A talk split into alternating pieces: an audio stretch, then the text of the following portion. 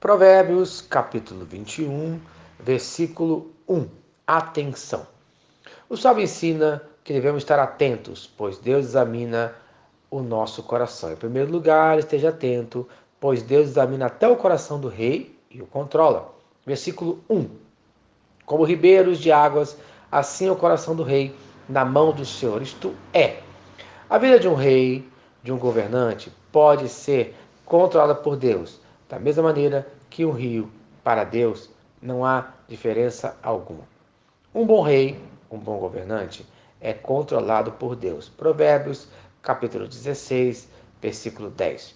Nos lábios do rei se acham decisões autorizadas.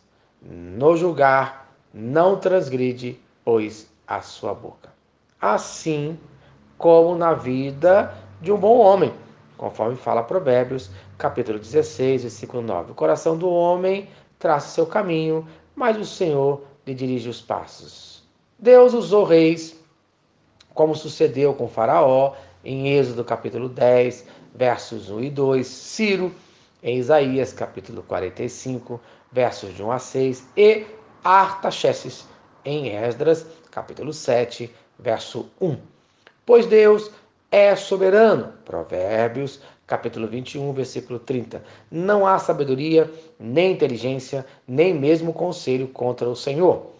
Devemos estar atentos à presença do Senhor nosso Deus em nossas vidas. A lei de Deus é a fonte da vida para abençoar tanto reis como pessoas comuns como nós.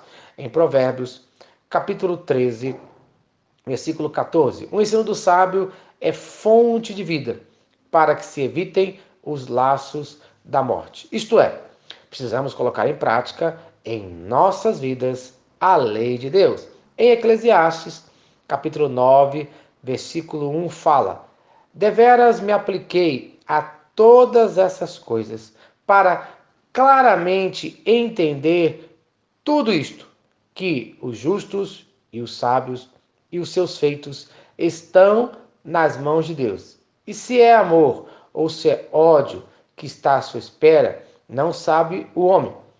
Tudo lhe está oculto no futuro. Isto é, Deus controla tudo e todos os assuntos, e o homem nem sempre compreende.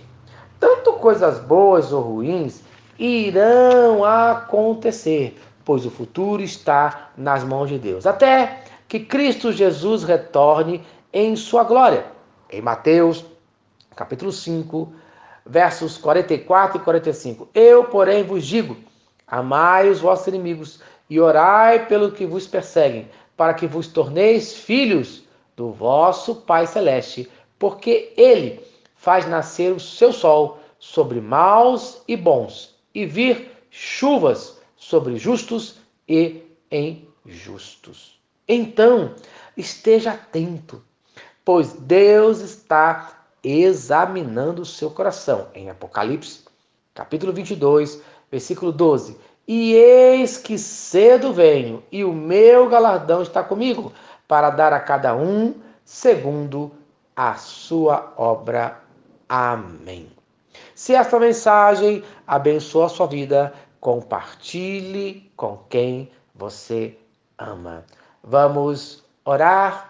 Senhor Deus, obrigado por mais um dia de vida.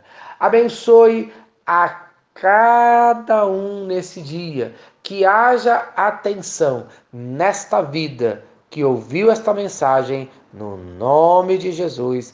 Amém. Eu sou o pastor Eloy, sou pastor da Primeira Igreja Batista em São Miguel Paulista, localizada na rua Arlindo Colasso, número 85, no centro de São Miguel Paulista, São Paulo. E lembre-se, Deus no controle sempre.